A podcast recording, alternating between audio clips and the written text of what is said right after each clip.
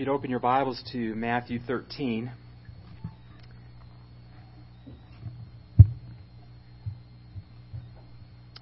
And as you're turning there, I, I looked up some statistics.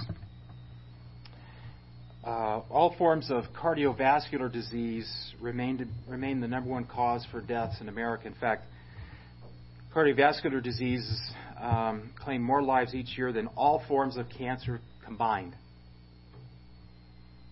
Between 2015 and 2018, 126.9 million adults had some form of cardiovascular disease. Uh, in 2019, coronary heart disease, which is a form of CVD, was the leading cause of death uh, among all of the cardiovascular diseases, comprising 41.3% of all cardiovascular, which includes strokes and things like that. So, cardiovascular disease, the leading cause of death in America, and of those, cardiovascular heart disease, cardio heart disease, was the leading cause of death among those. Approximately every 40 seconds, someone in the United States will have a heart attack. There's no doubt about it, we have a lot of problems with our heart. And um, Jesus, in fact, recognized this too. In fact, Jesus frequently addressed the heart and all of its uh, associated problems. So we're going to look this morning at a, a, spiritual EKG. We're going to take a spiritual EKG, if you will, uh, in the form of a parable. And uh, I would, again, if you're at Matthew 13, we begin in verse 1. That same day, Jesus went out by the house and sat by the lake. Such large crowds gathered round him that he got into a boat and sat in it while all the people stood on the shore. And he told them many things in parables, saying, A farmer went out to sow his seed. And as he was scattering the seed, some fell along the path, and the birds came and ate it up. And some fell on rocky places where it did not have much soil. And it sprang up quickly because the soil was shallow. But when the sun came up, the plants were scorched, and they withered because they had no root. Other seed fell among thorns, which grew up and choked the plants. Still other seed fell on good soil, where it produced a crop, a hundred, sixty, or thirty times what was sown. Whoever has ears, let him hear.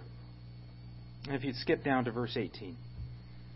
Listen then to what the parable of the sower means. When anyone hears the message about the kingdom and does not understand it, the evil one comes and snatches away what was sown in their heart. And this is the seed sown along the path. The seed falling on rocky ground refers to someone who hears the word and at once receives it with joy. But since they have no root, they last only a short time. When trouble or persecution comes because of the word, they quickly fall away. And the seed falling uh, among the thorns are those are, refers to someone who hears the word, but the, the worries of this life and the deceitfulness of wealth choke the word, making it unfruitful. But the seed falling on good soil refers to someone who hears the word and understands it.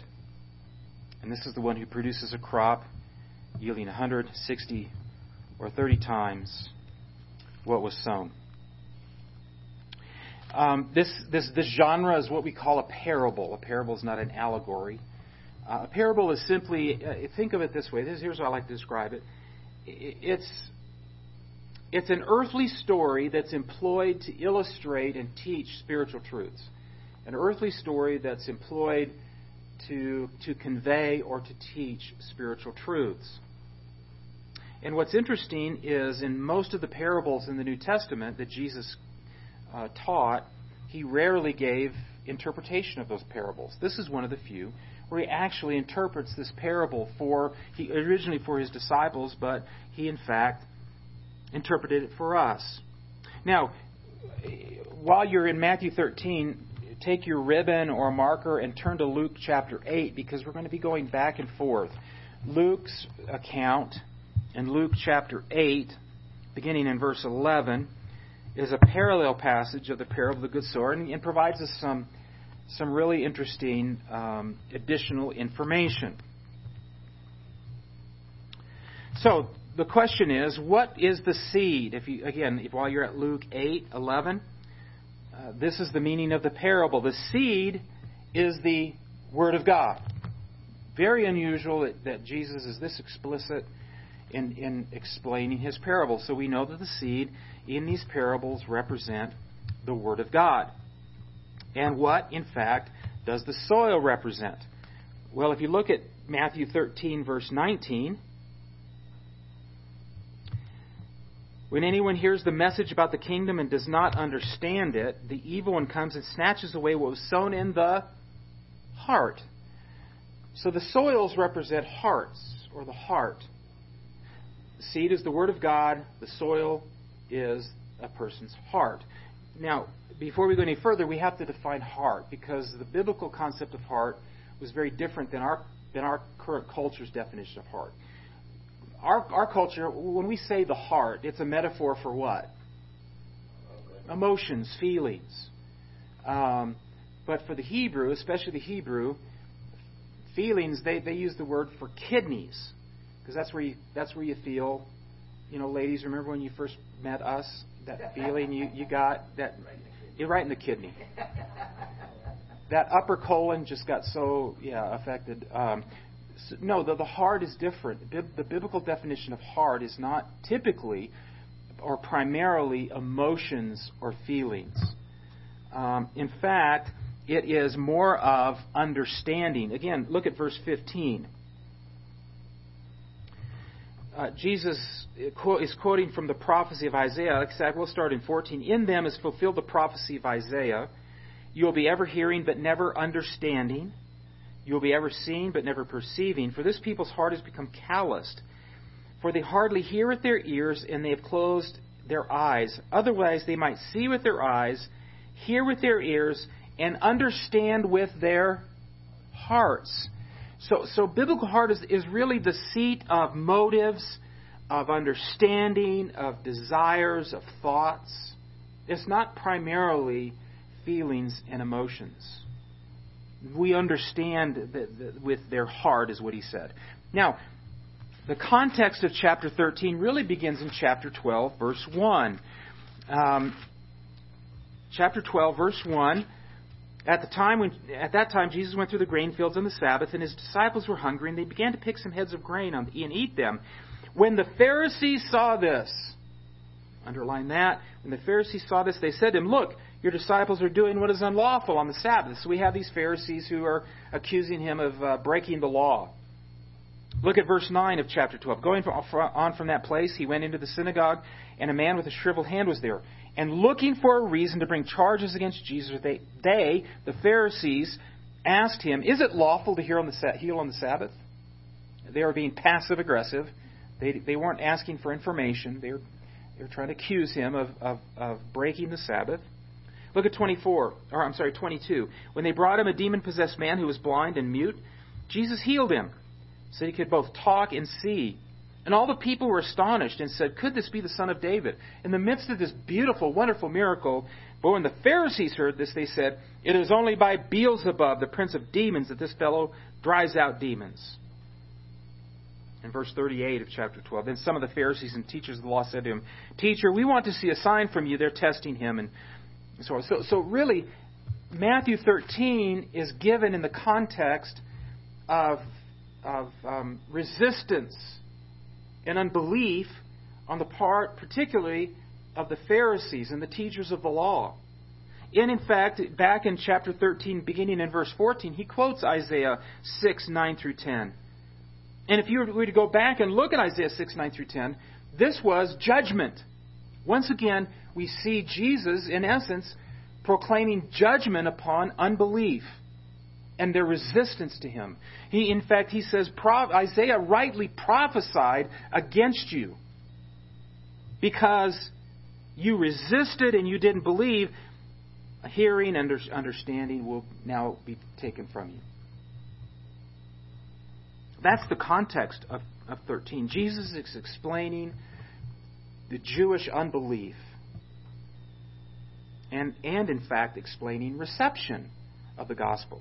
So let's let's let's look at Jesus' spiritual EKG. He talks about four different kinds of hearts. Again, if you look beginning in verse 18, he said, "Listen then to what the parable of the sower means. When anyone hears the message about the kingdom and does not understand it, the evil one comes and snatches away what was sown in their heart. This is the seed sown along the path. This is what I call the compacted heart. This is the hard hearted. Now, when I say hard hearted, I don't mean necessarily hostile, but it could be it could be that. It certainly would include that, but it could be anyone who they're just ambivalent about the gospel, about the Word of God. When we, we talk about the Word of the kingdom, the Word of the God used synonymously that Jesus used in Luke 8, Matthew 13, they're just ambivalent at best and resistant. Unreceptive could be hard um, in, in terms of their resistance, in terms of their response, but not necessarily hostile. It, it could and does include those who are just not interested. Their heart is hard, it's compacted. And in fact, Jesus says that the, the enemy, the evil one, snatches away the seed. That's the first heart, is what I call the compacted heart. It's hard. Uh, look with me at verse 20 the seed falling on rocky ground. So now he's gone away from the path on rocky ground, refers to someone who hears the word and at once receives it with joy. But since they have no root, they last only a short time. When persecution comes because of the word, they quickly fall away. This is what I'm calling the cosmetic heart.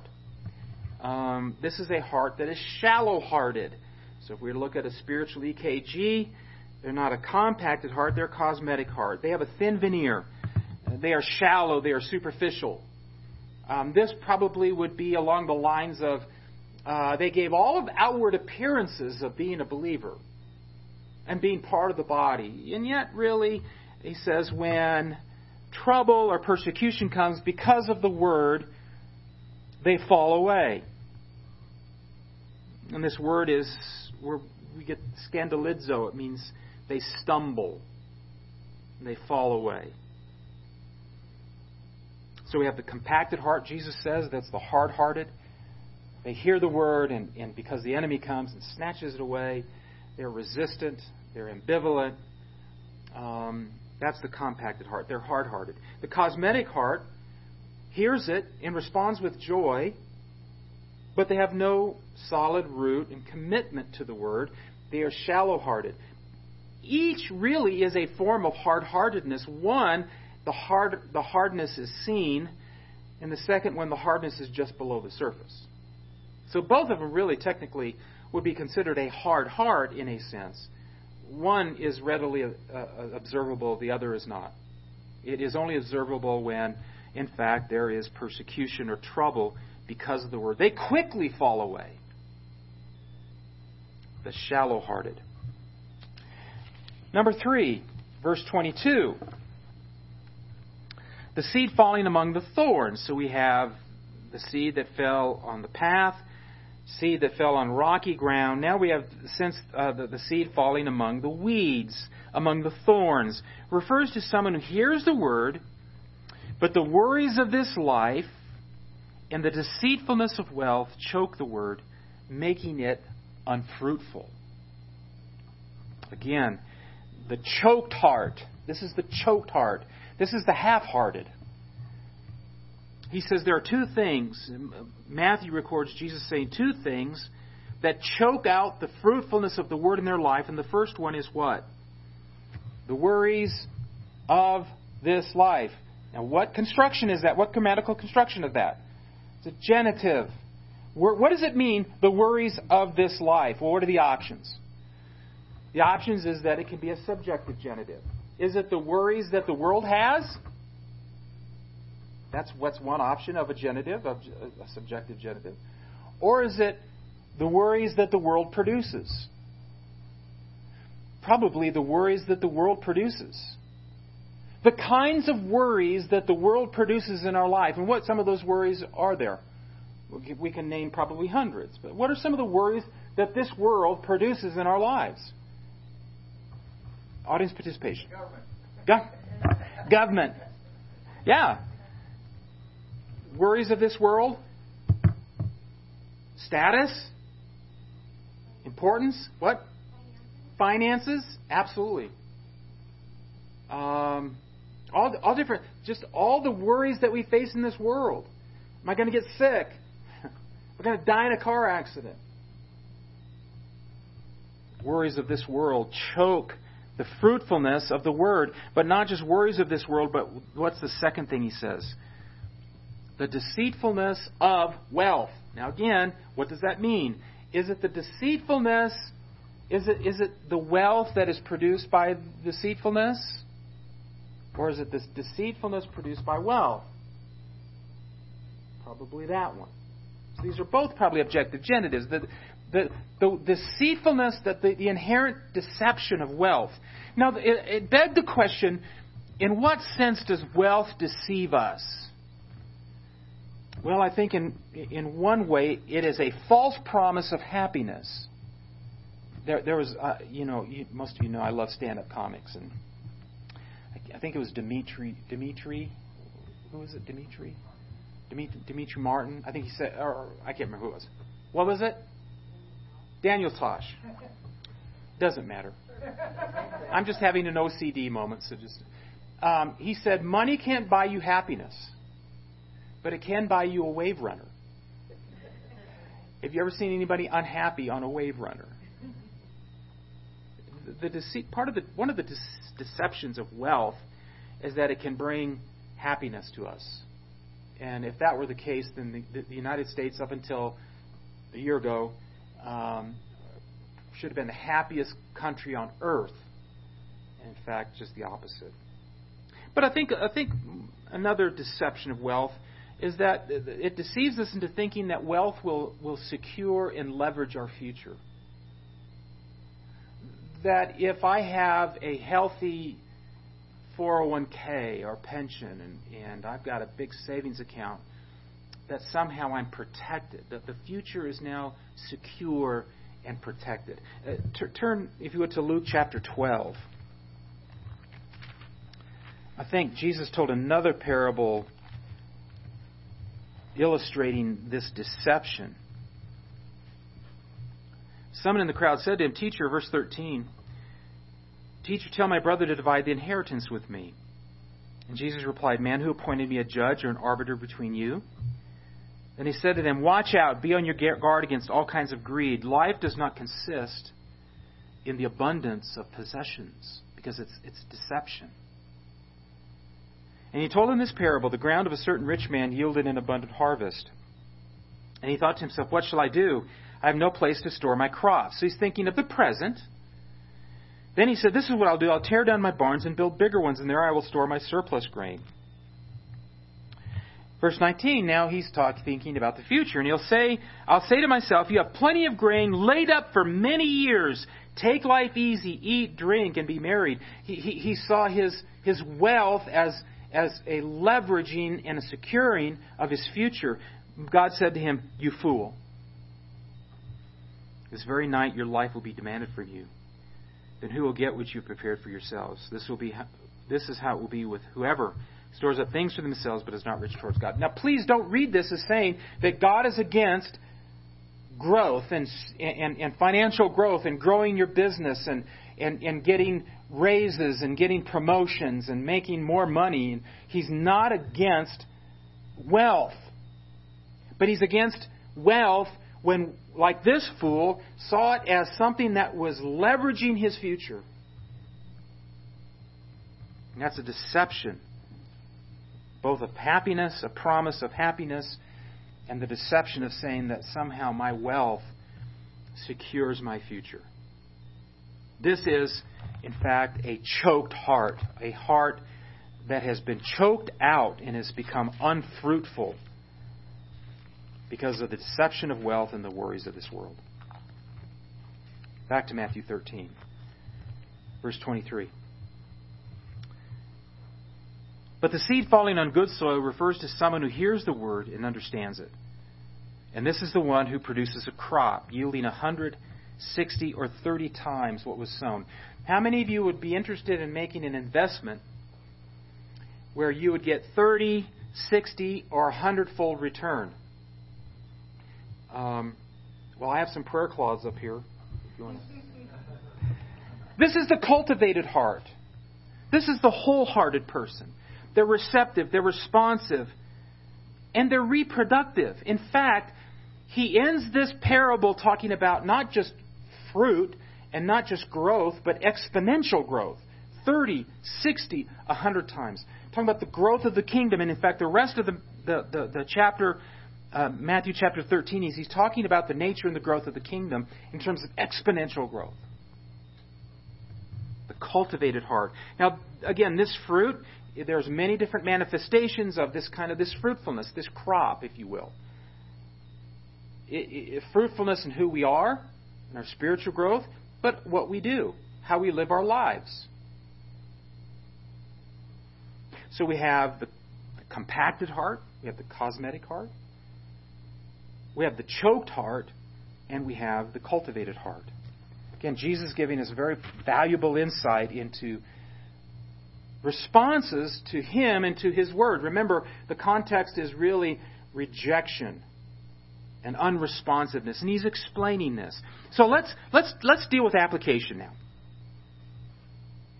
The first question I ask myself is are do these soils or which of these soils represent believers and which of them represent unbelievers?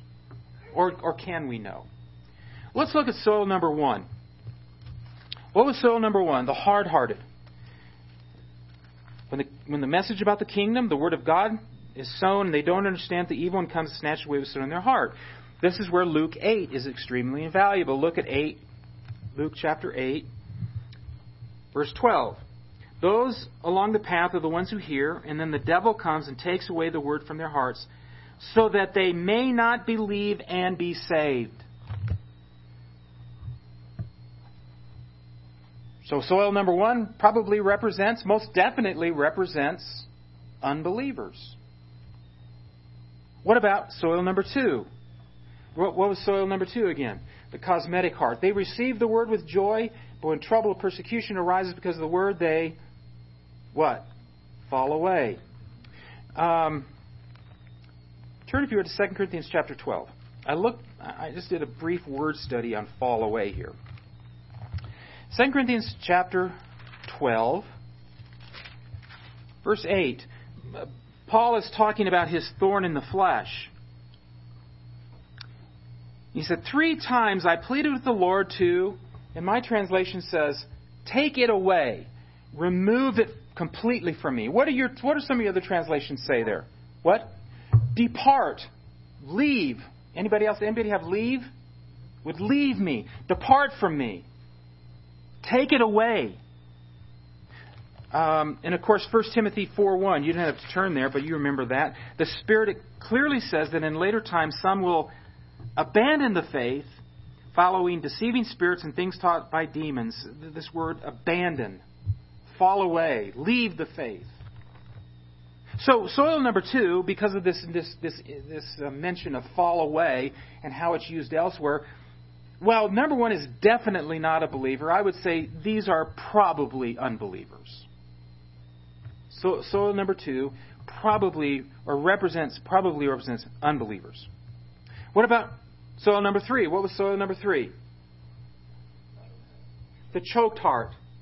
And what was the choked heart? They hear, they receive it, but the worries of this life, the deceitfulness, choking it, making it what? Unfruitful. It's, it's unlikely that Jesus would use this kind of language when referring to an unbeliever. Uh, we wouldn't expect we wouldn't expect a believer to be an unbeliever to be fruitful. So I would put soil number three as probably a believer. So one is definitely not a believer. Two is probably an unbeliever. Three is probably a believer. That, that classic passage in 2 Peter 1, 4 through 8. He's talking, add to your faith wisdom and conscience so that you will not be unproductive or unfruitful. Fruitfulness and unfruitfulness typically is language that the Bible uses for Christians. So, again, one seems like definitely an unbeliever. Two is probably an unbeliever, because this, this notion of falling away, leaving, departing. Three is probably a believer, not for certain, but probably a believer, because he's referring to unfruitfulness. You wouldn't expect can probably talk about a, a believer that way. And obviously, number four is definitely yes, definitely a believer. I mean, John 15 talking about bearing fruit. So I, I think Jesus is saying that, that there are various conditions of people's hearts where you have some people who are obviously they're open and responsive and they and they get it and, and, and the light comes on and they are fruitful and they are productive. Others are hard hearted. There's no response. Either they're hostile or they're ambivalent. And then you have some where you really don't know. They, they, they both received it with joy, but on the one hand, those who, because of worries and problems of this world, they fall away, they stumble, they depart and the others, probably believers, they, they just become unfruitful and unproductive in their Christian life. That's number one. Believers or unbelievers. Mixed. But I want to talk about a couple of things, though, that I think are maybe even more important. I want you to notice what this parable does not tell us. This parable does not indicate what percentage of each soil there is in the world. Now, there's no indication that the vast majority of people are in soil one. Do you see my point? Maybe the soil represented by soil number one is the vast minority of soils, of hearts, conditions of hearts that we see in our world. We automatically assume that, uh, that the vast majority of people have hard hearts. Now, maybe our, take it from a personal application to a more global application, I, I, I get the sense that Aurora, by and large, is for some reason I just it's hard-hearted. There's not re- re- much reception, at least with my neighbors, people I've known. But that doesn't mean that it's like that everywhere. Go to Tanzania. It's good. I mean, it's, it's phenomenal soil, spiritually, and I guess in many places, literal soil. But there's no indication here. We can't automatically assume uh, any percentages. He's just simply saying he's given a, he's giving a some some understanding of why what we see in terms of responses to the gospel, why we see them is the condition of the soils. There's no indication of percentage. Number three, there's no indication that these soil conditions are permanent. There's nothing that says that a, that a person could be a soil number one at one point in their life and become soil number four at another part of their life. At one point of their life, they're hard, they're resistant, they're unresponsive. And then maybe because of things that happen in their lives that God uses and God calls them and God changes their heart, that now they become soil number four. Again, there's no indication that, of the percentage of what these soils represent in our lives, in our communities, or in our world. But no, number two, there's no indication that these, these soil conditions are permanent.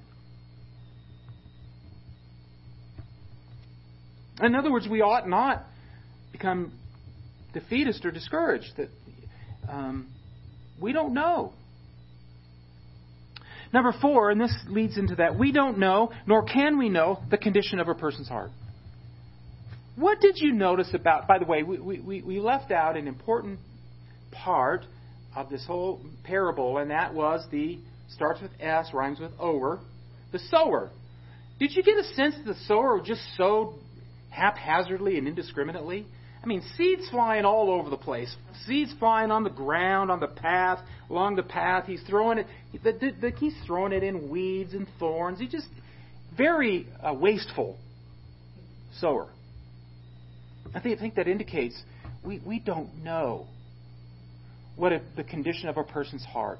Um, it used to drive me crazy when I hear of churches they would have target groups that they would they would want to target for the gospel and usually it was Cherry Hills.